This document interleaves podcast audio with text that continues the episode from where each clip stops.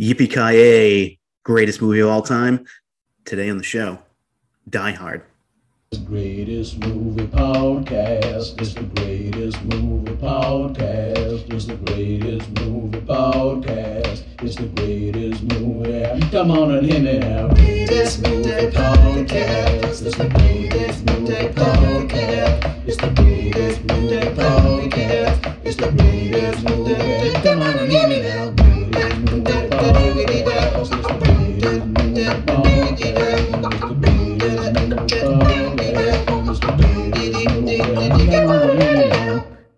Welcome to the greatest movie of all time podcast, a show in which I, your co host, Cowboy Rick Barrasso, And I, your co-host Hans Gruber Dekboski. Hans Grubowski, Hans Grubowski. we're going to watch every single movie ever made, and we're going to help figure out which is the greatest of them all. How are you doing today, Derek? Uh, not bad. How about you?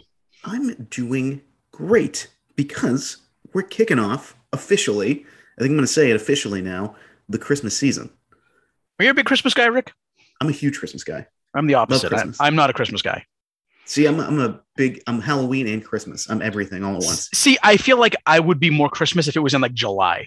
I hate the cold months, so I just I'm a miserable person. So that's why I think bad on Christmas as much. Oh, well, I think to me it's the opposite. Christmas keeps the early winter, like keeps me sane during it, and then once you know January second hit, it's it's like, ugh, Yeah. three more months of this. Right. But, But keep in mind, guys, we, we're going to be bringing you some juicy movies throughout January and Oh, February. It, it'll yes. it'll warm you up this this season. You goddamn right. So this week we are working our way through the ductwork of Nakatomi Plaza, but let's take care of some business first. Last week we talked about Return of the King, and of course we had our token guest, our token token guest, Joe Boynton, back on the show. Always great to have him on. Check that one out or any of her library. We're on Spotify, Apple Podcasts, whatever app you use. Subscribe, review if you can. It's extremely helpful for the show. And if you enjoyed it, or if you have anything else, if you enjoyed it, or if you have anything else you want us to cover, let us know on social media. We are the greatest movie of all time podcast on Facebook, at Great Movie Cast on Twitter. We're at Rick and Rek on Instagram. And you know, you can always email us at greatestmoviepod at gmail.com. We'd love to hear from you. And as our old friend Bruce Wayne would say, the guy we came out to the coast with, had a few laughs, Bruce Wayne. Tell your friends about us. But of course, now, yippee ki motherfucker, it's Die Hard. Oh, and by the way, do we have a? Uh, you said you mentioned YouTube. You're setting up. Is that right? Yeah, I actually do have a YouTube channel for this podcast. Uh, so I'm just, you know, we're trying to figure out what I'm going to do here. I, I'd like for maybe once a week to just kind of do a review of the movie. Um, just coming up with some ideas right now, but it right now it is created. There's been no videos yet, but I would like to start it. How soon. can they? How can they find it? What's the? Uh, what's the name? I think it's just the greatest movie of all time podcast on YouTube. Perfect. And if that's wrong, I will correct this next time. All right. So, Die Hard. It's a 1988 action movie directed by John McTiernan. It stars Bruce Willis as John McClane, Bonnie Bedelia as Holly Gennaro McClane, Alan Rickman as Hans Gruber, and of course Reginald VelJohnson as Al Powell. It made 100, just about, because there's re-release and stuff like that, but it made about 140 million dollars on a 30 million dollar budget. It has an 8.2 on IMDb, a 96% on Rotten Tomatoes, and a 72% on Metacritic. Peter Bradshaw from The Guardian says it's a glorious scene stealer for Alan Rickman, though it's a credit to Willis's cheeky charisma that the scene is not in fact stolen. Andrew Collins from Empire says the very pinnacle of 80s action movie. And if it's not the greatest movie, excuse me, if it's not the greatest action movie ever made, then it's damn close. Ebert didn't like it. Says it is, quote, inappropriate and wrong headed interruptions reveal the fragile nature of the plot and prevent it from working. He seemed to not like anytime we went to like the cops, the news, or anything like that. Um, You know what's There. funny? what's up? Okay, no, it's okay. We'll, we'll, we'll continue. Okay. I'm just saying. I feel like, uh, uh, regardless of how I feel about this movie, I just don't. I just I feel like I, I don't agree with Ebert that often. Not just me. Okay. I mean, that's you got to find your uh, your reviewer. Who do you who do you agree with? Who do you disagree with? Mhm. and uh, you base your opinion off of that. We can give a shot. But this was your first time seeing this movie. First time seeing it, I watched it for the first time yesterday from beginning to end. All right. Well, I am very curious as to what you thought about it. But let's talk about what happens in the movie. Derek, you count me down with the song this week. I shall, and I'm going with Let It Snow, Let It Snow, Let It Snow. All right. All right. Three, two, one, go. John McClane, a cop from New York, and visits his estranged wife Holly in Los Angeles. While at her work Christmas party, Hans Gruber and a band of thieves posing as terrorists take over the building. John uses instincts as a cop to start picking them off one by one while signaling to the outside for help, specifically disgraced LAPD Sergeant Al Powell, who assists him in, over walkie talkie throughout the movie. In the end, John is able to outwit Gruber and his team, saving his marriage, but essentially destroying the skyscraper in the process, just in time to see his kids for Christmas. All right. 25 seconds. All right. So that's what happens in the movie. Let's, as we do each week, talk about what we liked about it. Derek, what is your number three favorite scene? Uh, so my number three, uh, I made quite a list of scenes that I did enjoy in this movie, and my third favorite has to go with the fight that McClane has with one of the uh, terrorists, and he ends up like hanging him with a chain, and it was like just a really cool fight sequence. I think actually most of the fight sequences in this movie are like legitimate. They're badass. Uh, they leave nothing to the imagination. It is gritty.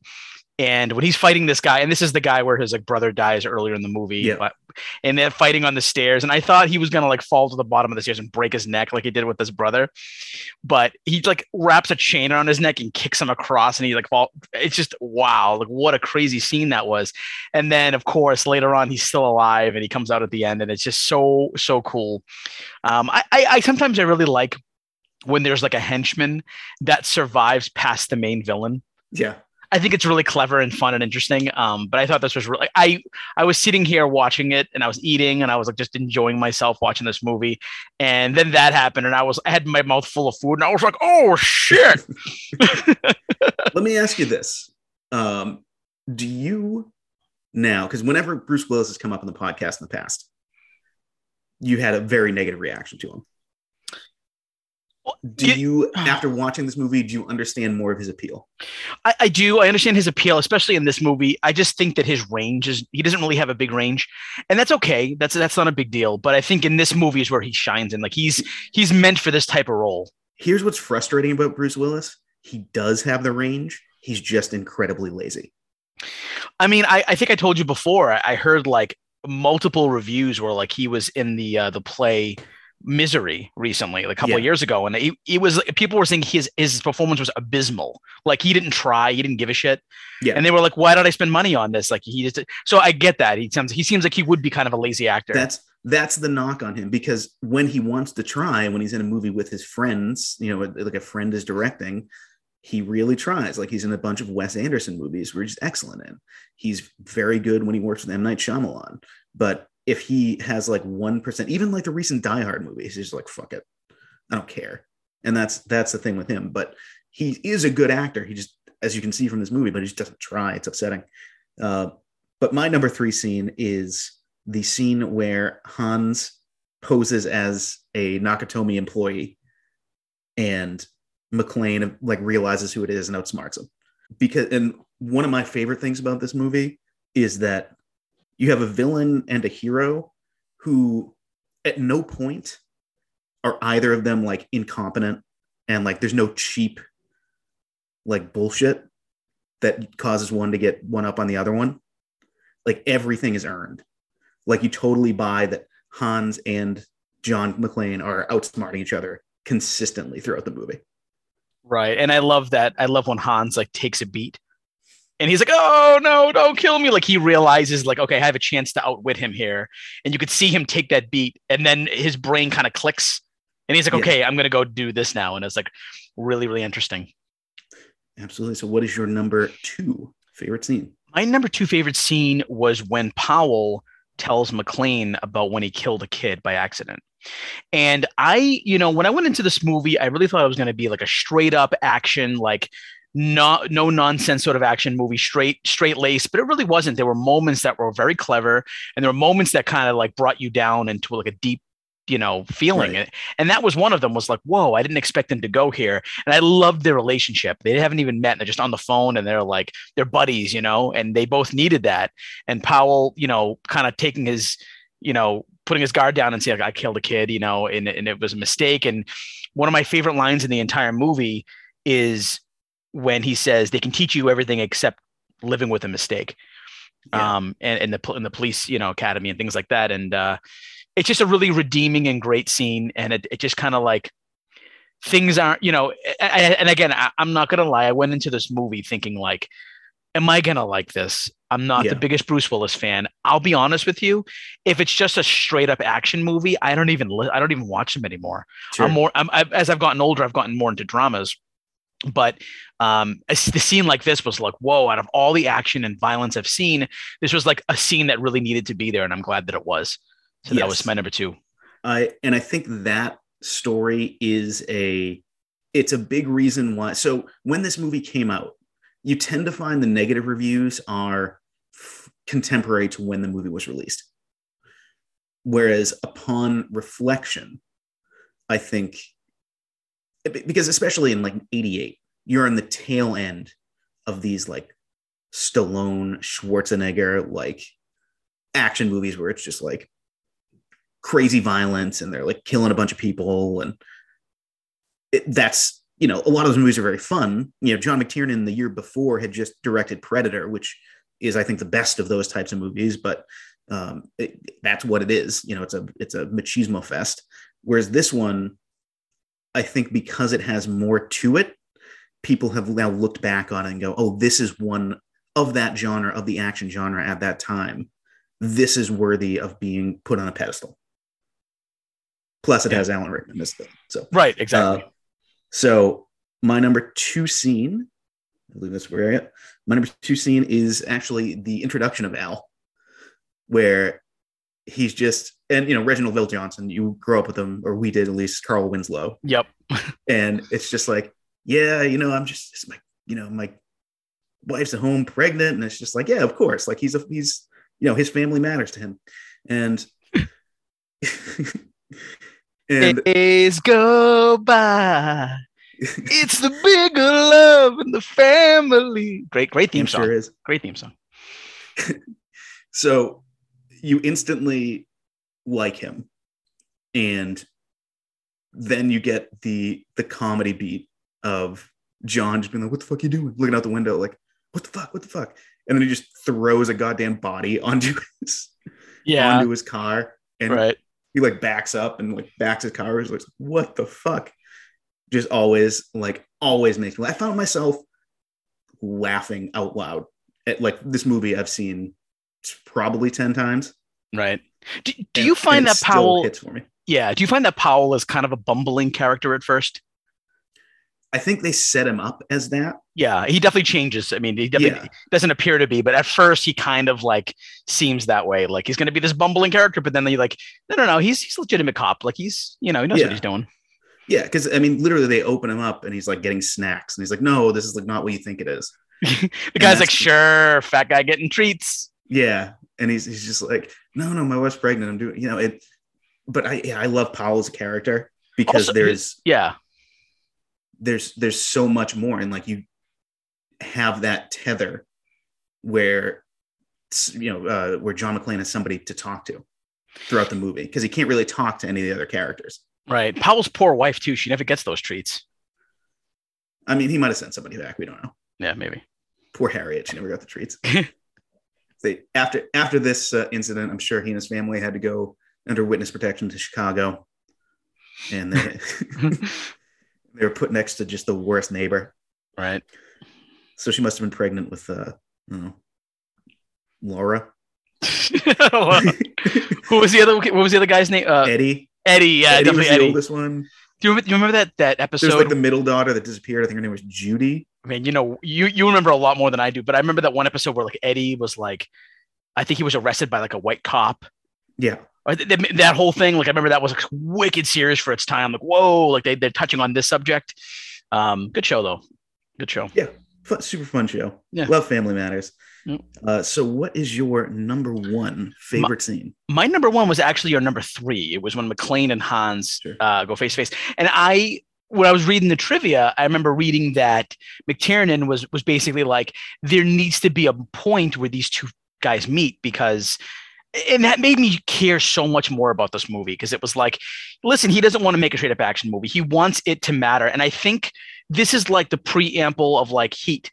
For instance, Heat was like, you need Pacino and De Niro to meet Sure. because it makes things so much more interesting when they know each other at this point. They've had they sat down and they meet up and and I just love every bit of it. I love the acting between both. I love how, you know, McClane off the bat obviously doesn't trust him because he hands him a gun with no bullets in it. Um, Alan Rickman's acting is phenomenal, um, and that leads that leads right into one of the best action sequences I think in the entire movie, and that is when, um, you know, he blows the glass out. the glass out, and he has to, Bare and he, feet, and yeah. he has to walk with his bare feet. It's like really, really clever stuff, and It's smart. It's it is like, smart. It was so yeah. smart of, of Hans Gruber to do that. And again, this movie kept surprising me at every corner. Every time I thought it was going to be just like straight, you know, action movie with cool sequences and dry characters, it wasn't that the whole time. Yeah. And that's what blew me away because I kind of went into this movie being like, am I, gonna, you know, and I'm actually to the point where my wife, obviously, she wasn't able to watch it with me because she was she was working, and uh, I actually can't wait to show her this movie maybe this weekend because Yeah. I think that she'd like it too because it's a lot of fun. It's it's so much fun. It's a lot of fun, and, and not to mention all the straight up like, like like the the moment I, I literally texted Gier, I was like, Hans Gruber is a bad motherfucker. Like yeah, like the scene where he's with like the boss, and he's like, "You're gonna have to kill me," and he's like, "Okay," and just shoots him in the head. I was like, "This movie is not fucking around." And I loved. I, I also loved that. Like while he pulls his gun out, you could totally tell the boss was like fake. The body was fake. Um, I noticed it right away, and I'm like, it's, it's okay. It's the 80s. I get they have Yeah, to figure it out, but I, I still loved it. I thought it was like cheesy, but like the, the blood squirting everywhere. I was like, whoa, like this is much more than I thought it was. So, but anyways, that that's my number one scene. yeah. I uh I kind of cheated for my number one favorite scene, but as always, when I have a tie, they're thematically related, and it's the best thing about this movie to me is all the scenes where John McClane is like a little stinker, where he's like, he kills the first henchman, and he's like, let me put a Santa hat on him and give him a note that says ho ho ho. That'll be hilarious. And then like Yep. where he's kind of talking to himself and it's like, eh, come up to the coast, we'll have a few laughs. And like, of course, the whole like yippee ki motherfucker scene, which is when I first saw this movie, I had known that quote before the movie. You know, sometimes you have movies where like you hear it's like Die Hard, oh yippee ki motherfucker. It's like okay, but like how it's delivered is not what I expected at all. Because it's kind of like a joke, and I thought it was deadly serious the first time I watched it. I was like, oh no, he's like cracking wise to his fucking you know, and right after he's like, oh yeah, or right before that, he's like, yeah, I'm just a fly in the ointment, uh, yeah, this and that. It's every time he's just like a dick to Hans Gruber is tremendous. honestly, like there are so many good quotes in this movie, and one of them being when, when Hans actually has to read that off the guy's sweater, and he's Yeah. like, he's like. I have a machine gun now. Ho ho ho! I um, like belly Oh. laughed, Oh, belly laughed. It was like amazing. yeah, the, they the fact that they got Alan Rickman to play Hans Gruber is like fucking miraculous. And I- he wasn't he, he he wasn't even a household name. He like just got off of Broadway, and like that this was like his breakout role. Yeah. And he's like sometimes in these action movies, I think the the action star wants to have all like the shine. So the villain ends up being like very like sniveling and like you know weak compared to the hero, mm-hmm. which is counterintuitive because you want to have for an effective movie, you want to beat the threatening guy. But this one is like Hans Gruber is a match for John McClane. Like his plan would have worked. And like still like still might have worked if John McClane wasn't fucking John McClane. Right. So let's talk about our least favorite parts of this movie. So Derek, what did you have? So I have one thing, and it's not huge, which Sure. me, which which means I didn't find a lot wrong with this movie. Yes. Uh, which again very surprising for me but I, I couldn't find a lot and that was and again this could you you could probably explain this to me maybe better but for me when the limo driver argyle he slams his limo into theo's van i feel like argyle didn't uh, like he doesn't really know what's going on so i feel like him doing that was like I don't know. Like he he has no idea what's going on. That, that guy he just hit could have been somebody who like is a good guy. He doesn't know. So for me, I was like, I don't know if that works. but again, Yeah. very very small thing. Yeah, I think there's like, to me, I think the subplot. I kind of agree with Ebert to an extent. Is like the subplot with the news is like a little bit. It's like gilding a little, gilding the lily a little bit. Mhm. It's like there's so much happening, and it's like you don't need our our guy from Ghostbusters who played the fucking EPA agent as like a shitty newsman. It's it's kind of like it's I, I, I agree that it's like all right although like the scenes are good it's like oh that could have just ended up on the cutting room floor like it didn't it did the movie didn't need that Right, right. i feel like but yeah again not a lot to dislike about this movie. This this is a classic for a reason. This is you know people watch this and we'll talk you know go over the question like is this a christmas movie at the end of the you know at the end of the episode? But like there's a reason people keep going back to it year after year you know? Mhm. uh and as a result you know the reason for that i think is the people we're going to talk about in our medals. So who is your bronze medal winner? My bronze goes to Bruce Willis. Bruce Willis, I think he's a serviceable and very good action hero. And I think he does have a lot of charm, especially in this film. And uh, you know, there there are points where I found myself rooting for him. And I did sometimes I'm that guy who's like rooting for the villain because I like hate the hero so much. Or I'm like the hero says something dumb and I'm like, oh, you didn't have to say that. Now now I'm rooting against you. You know, kind of in a joking way but I was rooting for him to like win because I was like, these terrorists are assholes and all this stuff. And he's just like, you know, he's just uh, the elevator shaft stuff. Like he's going through so much. Yeah. And one thing I really love about this character, John McClane, is like he's he's obviously like an amazing like, action hero and a cop and everything, but like he gets his ass kicked throughout this movie. It's not like he like is always above. He's not. He's always crawling and bloody and like ow and oh. And I, Yeah. I like that. It made it real. He Yeah, gets he's not shot invincible yeah he gets shot, and I loved when he got shot because I'm like, they, you know, it's almost like uh, James Bond, like Bond never gets shot. He never, Right. you know, but McClane gets shot, and he's got to deal with his wounds, and he's just a badass through and through. And he's just get, you know, and he's walking through glass and everything. And I think that uh, Bruce Willis did bring charm to this role, so he gets my bronze. yeah. And and you know it's it's interesting too like the closest thing we, we don't have actually a ton of movies like this anymore. Sort of mid-budget action movies with like a charismatic lead which made recasting very difficult for me. What works about it is that he is he's fallible you know and he he he didn't have the ego yet and we'll talk about that more. So my number or my, my bronze is actually it's a character we've not talked about, and that is Hart Bochner as Ellis, who is the perfect, the ultimate '80s piece of shit cokehead scumbag. yeah, he's a pretty, he's a pretty big shithead. He's like, um, like within the first two minutes, he's like, "Hey, John, eh, you know Holly Holly McClane, Gennaro, I guess, like, hey."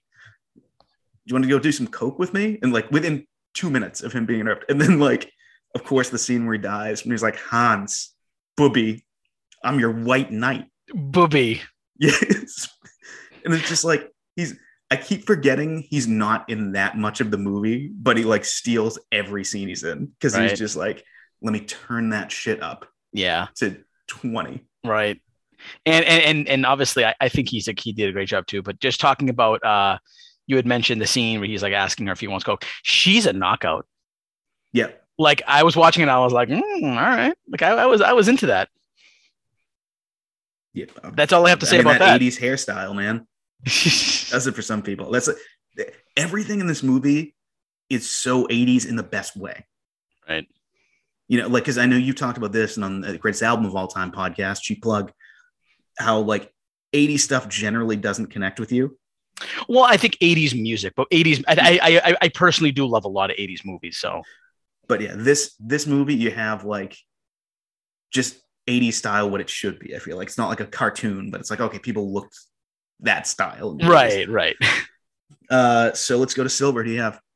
I have director John McTiernan. I think, like I said before, he made a lot of great choices. I loved when he, you know, thought I got to bring Hans and, and McClane together, so that way they're not just meeting at the very end and he kills him and that's the end. Um, he just he thought about this movie. He, he it's like he thought about I don't want to make a straight laced action movie. I want there to be elements of, of all kinds of things. This to me was like Dog Day Afternoon ramped up to 10 action wise. You know, it was like I, I love movies like this where there's hostages and how, what's going to happen and how is he going to get through this. And he does a really good job with intensity. And I actually like some of the music throughout the movie too. Um, I thought that was a good thing. Um, but in general, I just was surprised by this, and I think that this director cares you know yes. he really does care he and and you know there's even characters in there that he brings in that i love like i love theo great character yeah. like like he's very uh he's just very interesting and i'm glad that you know and this is going to take my miscellaneous a little bit but you know john mctiernan made a, a, good choice when you know he said that bruce willis was also shooting a movie called moonlighting the same time and he's TV like show, yeah. yeah yeah oh yeah i'm sorry and he, he was like this is why i have to beef up some of the side characters because I yeah. don't have I don't have Willis for for the whole time. So and I'm like I love that he built up the side characters. It's not just about John McClane. It's all the side characters are pretty interesting. And then there's that that douchebag who's from Ghostbusters. So I can't remember his name. Like he plays a douchebag in everything I've seen him in. Yeah. Um. But yeah, he gets my silver. I think he did a great job. So my silver is uh, Alan Rickman, and maybe the best action movie villain. Really, like he's up there he's i mean i'm trying to think like who's i mean if you count like apollo creed or like if as an if i don't in the first rocky is an action movie but it isn't but like the predator. Right. It, it's just there's not a lot of competition i think. He's in like the very upper echelon uh, of of action movie villains. And like the back and forths that he and john mcclane have are just tremendous every time like I, I get so happy whenever they're like just shit talking each other. Yeah. Oh, like, totally. Absolutely. And he's like, how the fuck? Like, he's like, my plan was perfect. Like, how the fuck is this guy doing it? Like, ah, right. Deal with this bullshit. He's, he's just phenomenal. I mean, Rickman, obviously, we're a very pro Rickman podcast. We had uh, Harry Potter a couple weeks ago. So, yeah, Alan Rickman, silver medal. Yeah, very, very, very pro Rickman. And we can, we can keep going because he's my gold and uh, I was I knew he was going to give a great performance, but I didn't know how good it was going to be, and it, it, it, blew my expectations. And it's because and I think it's because of how the character was written too. Of like he's a scumbag. He he just kills people willy nilly. Like he's not even thinking about stuff. He's very intelligent. Um, and Alan Rickman, you know, we talked about this in the Harry Potter movie too. Is that like when we try to recast Snape, it's like eh, there's nobody like him. He is such an, a, a very like he's just a different. He's cut from a different breed. Yeah. And uh, I love him. I just I think he's phenomenal, and uh, he's my gold. There's not really much more to say. And I love him. So my gold uh, goes to Bruce Willis, and it's because primarily I think Rickman gives a better performance than him, but for what it does for Bruce Willis's career, he benefits the most from this movie. Mm-hmm. He uses the capital that he gets from this to become one of the biggest stars of the 90s. You know, uh, like I said, he's he's filming Moonlighting. He had had a couple of movies before this that did not do well. So this was like his last chance, basically. If this had flopped, he was just going to be a TV guy. Right. That's just what it was going to be. And now, because of that, he gets this massive fucking career. Yep. So Bruce Willis, I think uh, you know you can't go wrong with uh, with any of the people that we had mentioned our medals here. But now we come to recasting, where we try to replace those people. Actually, least, before, before you go to recasting, real quick, I just want to mention okay. a, a, few lines that I absolutely adore in this movie. There's okay. so many great quotes. There, like one of them by Hans Gruber is Alexander wept when there were no more worlds to conquer. What a great line! Um, really cool line by by Hans Gruber. Um, when when McClane calls to get some help, and they're like, I don't know if they don't believe him, but they're not taking him seriously for some reason. And he's like, No, I need you here. And, then he was just something like, No fucking shit, lady. Does it sound like I'm ordering a pizza? like it's right after that, he's like, Yeah, go ahead, report me. Come down here and fucking arrest me. right, right. Unbelievable. I just wanted to bring yeah. up those those quotes. Yeah, great, great, uh, super quotable movie, as any great 80s action movie should be. So now let's go to recasting. So I have uh, John McClane, Hans Gruber. I've got Al. I've got Holly, and I've got Ellis. Okay, I have just three. I did McClane, Powell, and Hans. All right. So my Ellis, I was trying to think the equivalent today of like an 80s douchebag. And Hmm. I landed on a tech bro. This is fantasy casting, by the way. So I know this person would never do it, but Jesse Eisenberg as just like fuck just full Zuckerberg in that role. Right. I could see it. Yeah. He kind of And then- really, he kind of really doesn't play an asshole. I feel like he's always kind of a dick. Yeah. Well, that- that's what I'm saying. Like Ellis sucks. Like you'd never want to spend a second with him, but he doesn't. He's not like a thief. He's not a fucking murderer. He just he's just a dick. Right. You know. So I think Eisenberg could definitely do that. And uh, Holly, uh, I just had uh, I had an actress I just saw in uh, in Dune, and that is uh, Rebecca Ferguson, who has been in Mission Impossible movies, and just a great actress all around. Just uh, could definitely do it. Yeah. So let's go to Al Powell. Who do you have? Uh, so I went a different direction. I actually swapped the Powell and McClane characters as far as uh, I, I actually had my Powell is white and I have my McClane as an African American. I have my McClane was tough. I have two options, one of whom is black and one of whom is white. So we could in my and we'll get to my Al in a second, but who's your Al Powell? My Powell, and this is an interesting one. I think you might kind of be like, huh? But I wanted to find somebody who's a little bumbling, who also, I don't know. I had to explain why I thought this character would fit so well, but I went with Josh Peck. Yeah, I like that. And I just figured he could be that guy who's kind of like shit on by the other cops and he's just a nobody.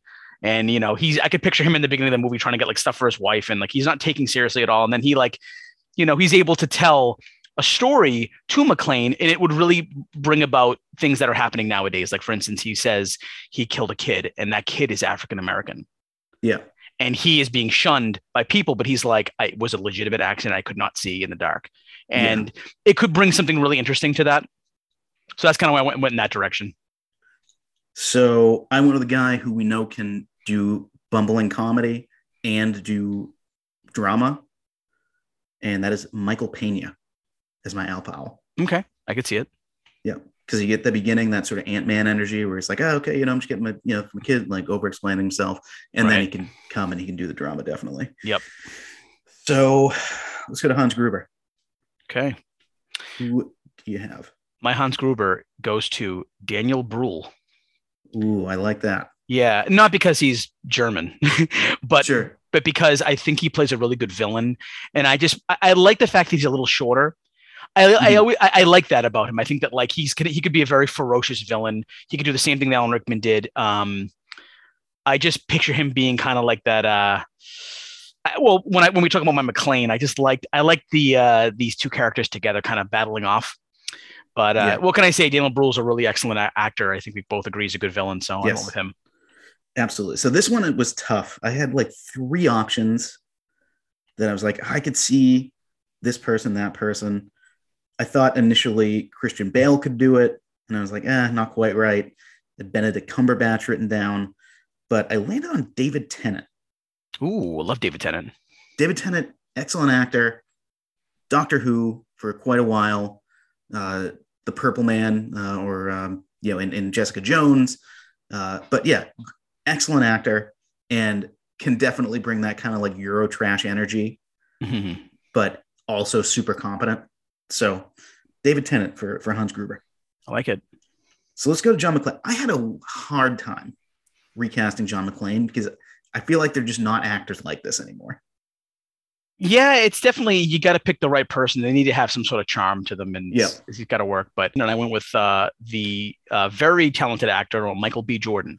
yeah he was he was the person that he's the black man that i consider as well and he he can do it but it would be very different the the only other person that i had considered uh, was chris pine but I, I feel like both chris pine and michael b jordan are like too good looking for the part Mhm. you know? Like they're too much of a leading man. Like they're again it's like this was a very tough role to recast. So like i'm sure both of them would do excellent jobs you know in in this movie you know in this role but it was just it was just tough for me. Right, for sure. Yeah, it is. It is a tough one for sure. let's go to miscellaneous. They initially went to schwarzenegger. They went to stallone for this. They both turned it down. Could either of them have done this? Uh, Schwarzenegger, I just find him I mean, you know, you know how I feel about Bruce Willis, but I find Arnold Schwarzenegger sometimes to be kind of unbearable as far as like his range of acting.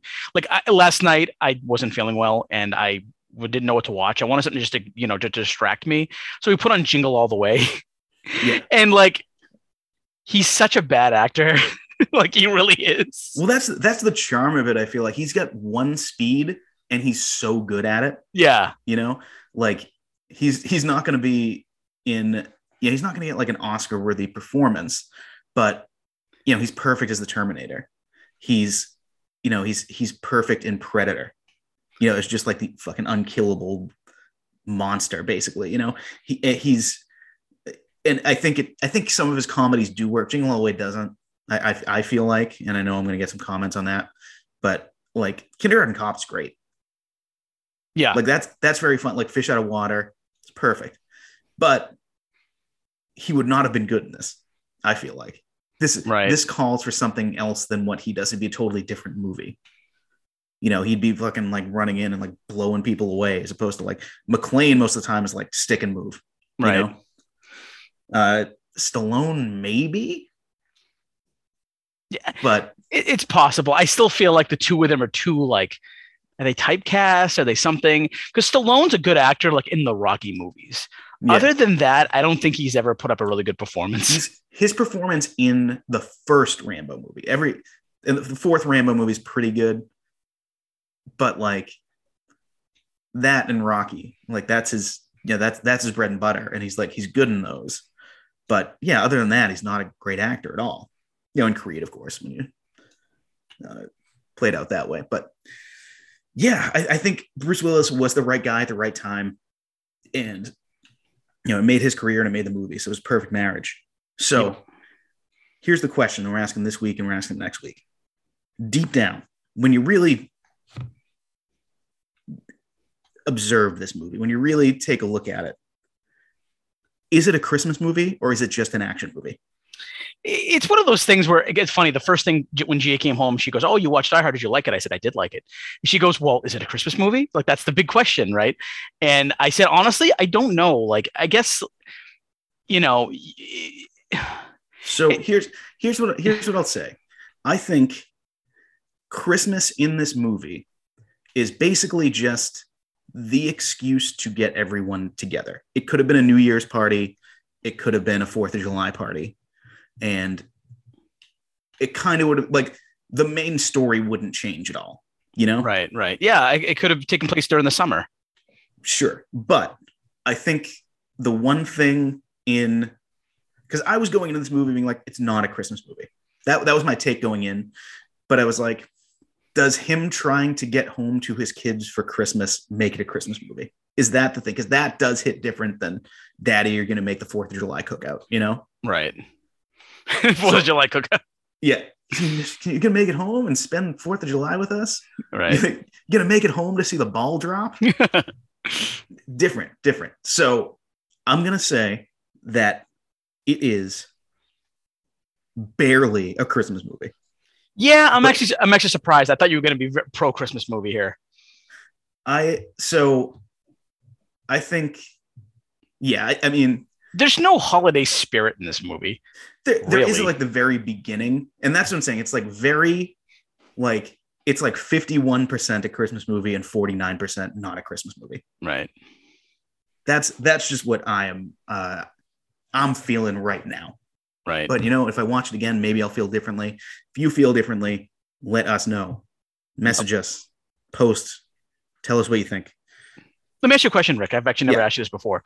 Have you ever done a movie in this episode, uh, an episode here where you've actually not watched the movie because you've already seen it too many times? Our Oh. unaired pilot. I did. Okay. Okay. Yeah, Gotcha. I think I did. nothing. Yeah, I think I did that too. Yeah, um, nothing. Yeah, nothing that has made it to air. Okay. Yeah. The only, and it's funny you said the only time I've ever done that is when we did actually, we actually did fellowship, like legitimately.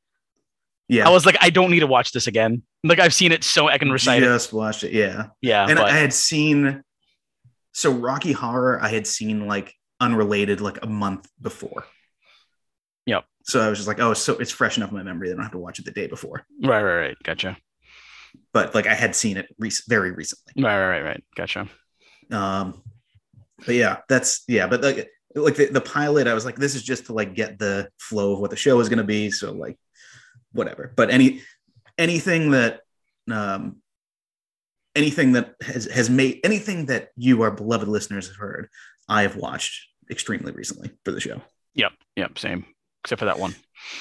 So let's uh so let's go to the Oscars from this year. And this is a ceremony that we talked about pretty recently in our Who Framed Roger Rabbit episode.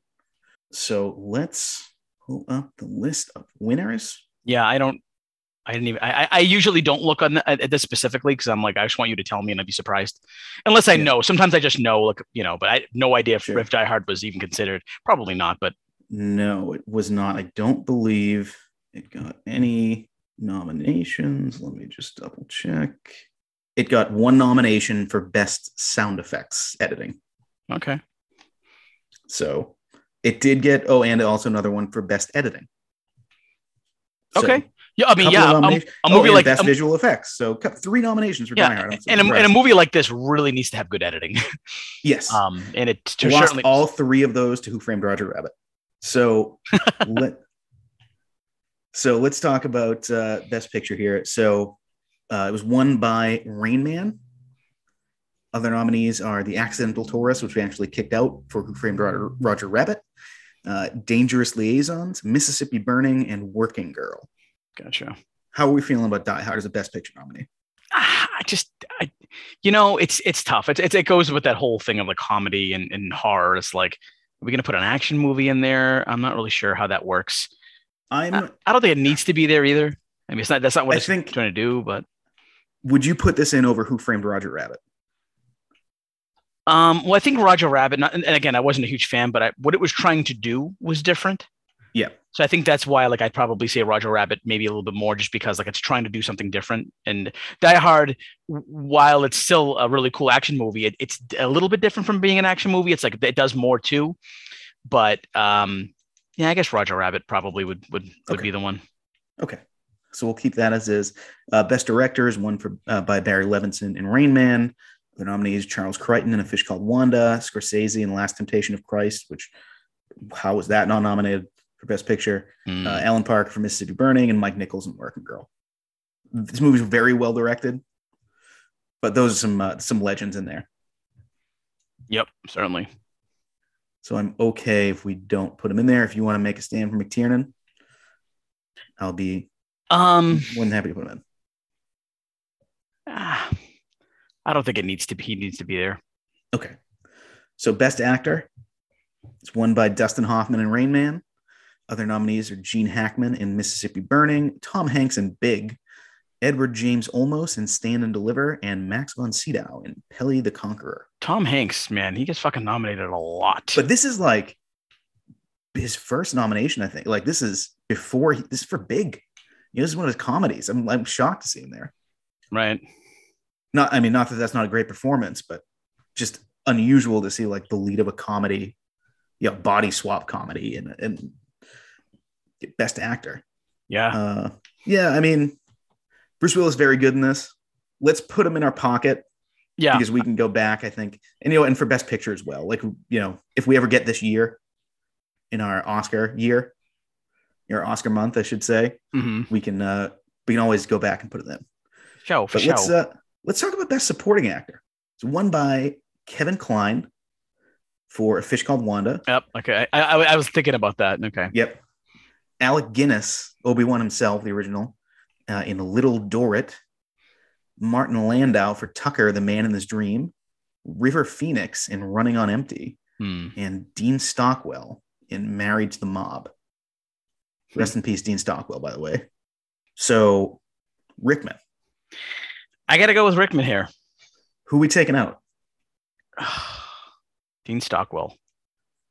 Rest in peace, Stock, Dean Stockwell. But, and it's a good performance, Married to the Mob. But I agree. I think Alan Rickman in this is incredible. Yep. So, here's a question, Derek. You said you were eating with uh, while you were watching this movie. Yes. What were you eating, and is that what you would have next time? Yes, I would. And it was a steak and cheese sub from J and M. Okay. And uh, I'm not going to say what, what town that's in because we're not going to reveal that. But if you know, Sure. you know. And uh, they've gone through many changes, and they're very good again. I'm- And uh, I'm glad to hear it. I got a bad stomach ache from it, but I still enjoyed it. Oof. Yeah, I'm. Uh, it's a pretty good. That's a pretty. I mean, this is like an action movie. This is a popcorn movie. Any, I feel like any movie snacks would would work for me. You know, just like popcorn, M and M's, candy, in general. Yep. It's it's a it's it's one of the great popcorn movies. Yeah, I think so too. I would. I think popcorn's a great choice for this. Just uh, and and this is one of those things where I, I can't use this word this this word enough, but it's such a fun movie. Halfway Yes. through, and again, when I first put it on, I was like two hours and twelve minutes. Are you serious? Flies by, flies right the fuck by. All right. I mean, for me, it didn't because I had to pause a few times, so it ended Yeah. up ended up feeling longer. But that wasn't a bad thing. I I enjoyed the whole movie thoroughly. So, um, yeah, I had a really good time watching it. So now we come, Derek, to the most important part of the show. And that's when we throw 30 seconds on the clock. And you tell us why Die Hard is the greatest movie of all time. Are you ready? Yes, Three, two, one, go. Die Hard by director John Mc- McTier- McTiernan, 1988. I think this movie is very well, for me, it was very underrated because I know that a lot of people love it, but for me, it's still not a movie I hear enough of from people. And I was, I, I really, really enjoyed this movie. And again, look, like Rick said, it's definitely one of the best popcorn movies you can come across. Um, the action's phenomenal, the directing's phenomenal, the acting is great. Um, it just keeps you moving throughout the entire story, and I recommend it to anybody who likes action movies. That is time. Well done, Derek.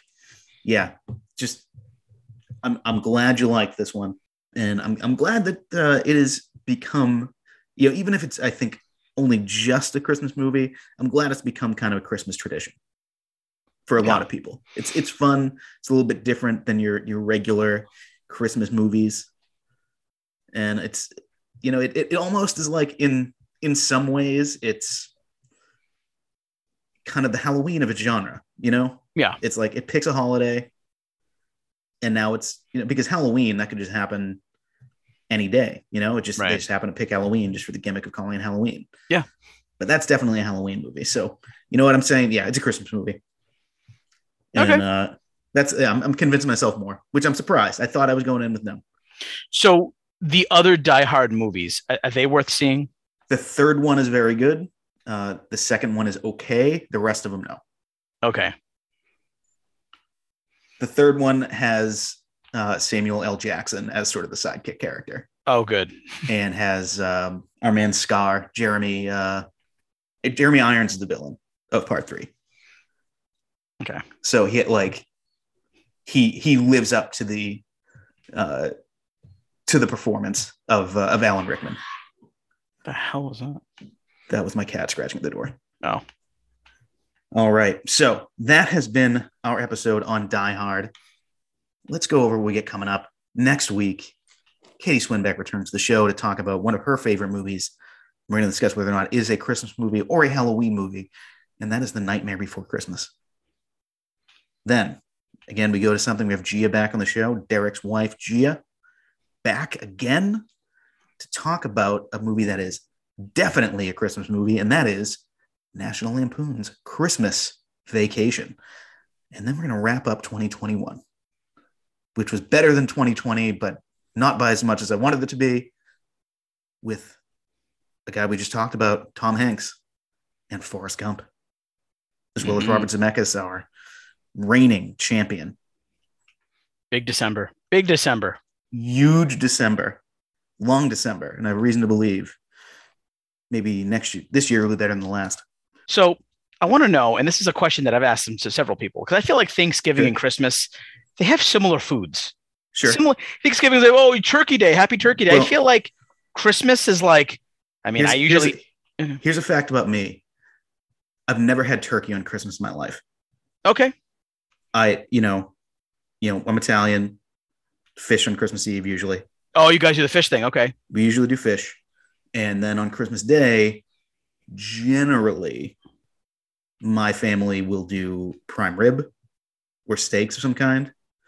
and uh, Jen's family does doesn't do turkey, but they'll do like ham and they'll do uh, similar like Thanksgiving sides, but not, I don't think any turkey.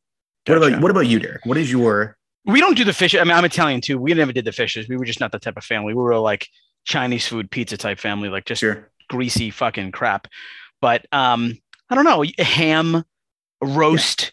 You know, usually my Yeah. mom would do like ravioli and meatballs. Like she, we'd have like that little bit of Italian stuff too. But yeah, um, yeah, I just was wondering because you know I feel like the holidays are kind of similar as food goes, but maybe just just that's just my family.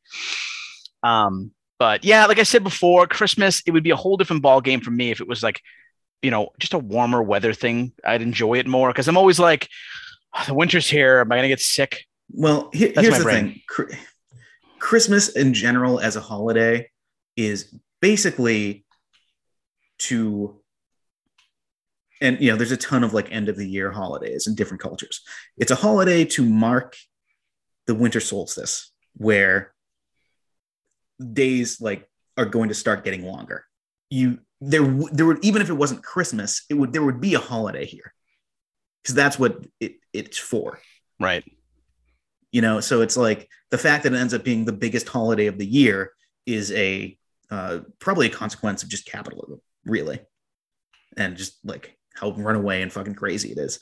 And you know we're gonna yeah this is a preview into to what we're gonna talk about a little bit in our our Forrest Gump episode actually in a little preview.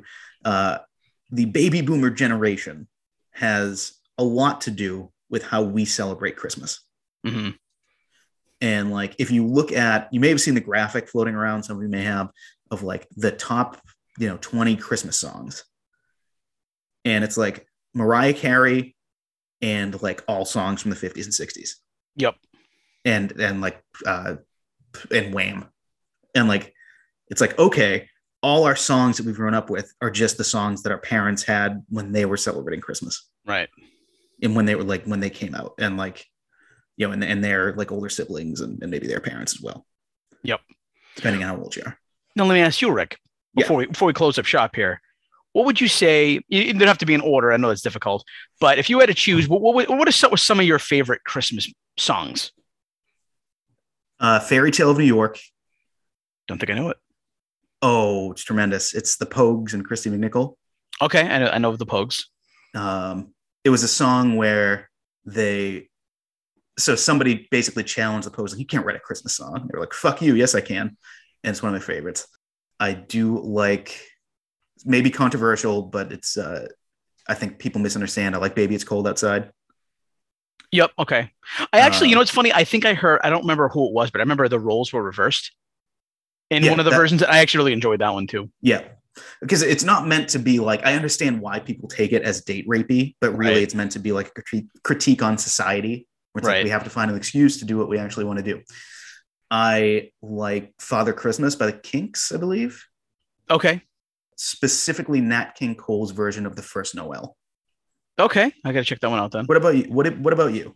So, um, one of them that I really, really love is uh, David Bowie and Bing Crosby. Oh, of um, course. Yeah. Peace that- on Earth. Of course. Yeah. I'm, Yeah, gonna, I'm gonna make a Spotify playlist. I think that that'll Yeah. be on there. Definitely. Right. There's um another one that I like a lot is actually from the movie Fred Claus. Have you seen that one? No, Uh, Vince Vaughn plays like Santa Claus's brother, and he's kind of a fuck up. I'm familiar with it. I just haven't seen it. yeah, I don't want to ruin it, but there's this scene where there's a, a song called um, "Christmas Wrapping" by the Waitresses. It's like "Merry Christmas, Merry Christmas," and I think I'll miss this one Yeah. this year. Yeah, Merry. no, I- definitely heard that. I actually- so I, I gotta say, you know what? yeah. We just we just watched a movie. We, we just watched a movie. No, we just watched a movie with so Christmas Italian. and Hollis in it. Oh. So let, us throw that on the list as well. All right. Yeah, that one. Um, I I used to really, really love. I think I still do. Is um, "Happy Christmas, War Is Over" by John Lennon. Oh, it's yes. because it's so unbelievably sarcastic. It's just like, so this is Christmas. Like just starting off kind of like whatever. But um, and then I I I I don't love the song, but. Gia and I always joke about how like uh, simply having a wonderful Christmas time is like Paul McCartney being like, "Well, I need a Christmas song. Let me try something in five minutes. Up, got What it." about a song of me having a simply having a wonderful Christmas time? right and i just think it's like it's so half-assed but it's very paul uh, so uh, i'm sure there's a bunch of I, others use, that use my, I, have to, I have to use the space in my brain to make actual good songs. right exactly Christmas. yep But it is uh, that is hilarious that like the juxtaposition of Paul's Christmas song and John's Christmas song. yeah, yeah, totally. yeah, that's another rant completely. But Yeah, yeah, let us know what what Christmas songs do you like? What's your what are your go-to Christmas songs and let us know all month. or holiday songs? Yeah. like the Hanukkah song, Adam Sandler. That's another good one. Yeah, Lots right. of lots of good ones. I'm glad we talked about that. little, little bonus content for you guys. Heck yeah. Um, and Rick, before we go, did, did Yeah. you happen to hear the very end of our last episode? Uh, I haven't listened to it yet. We are recording it. Just I've been very busy. We're recording on a Friday. It came out on a Thursday. So, okay. This is yeah. there's a little I just added a little surprise at the very at the, at the very end that I thought was funny. so check that one out. I, yeah, I, I've I've not had a chance to listen to it yet, but I definitely will as I do every week. Excelente. As always, I've been your co-host, the fly in the ointment, the monkey in the wrench, the pain in the ass, Rick Barrasso. I've been your co-host, the Hans Grubowski. Say it again. I think my cat like get some audio in there. And I have been your co-host, the Hans Grim Gruber, Gruber, the Hans Gruber, Grubowski. Forget it. Forget it. You know who I am. Fuck it. Just I'm done. Keep celebrating the holidays, everyone.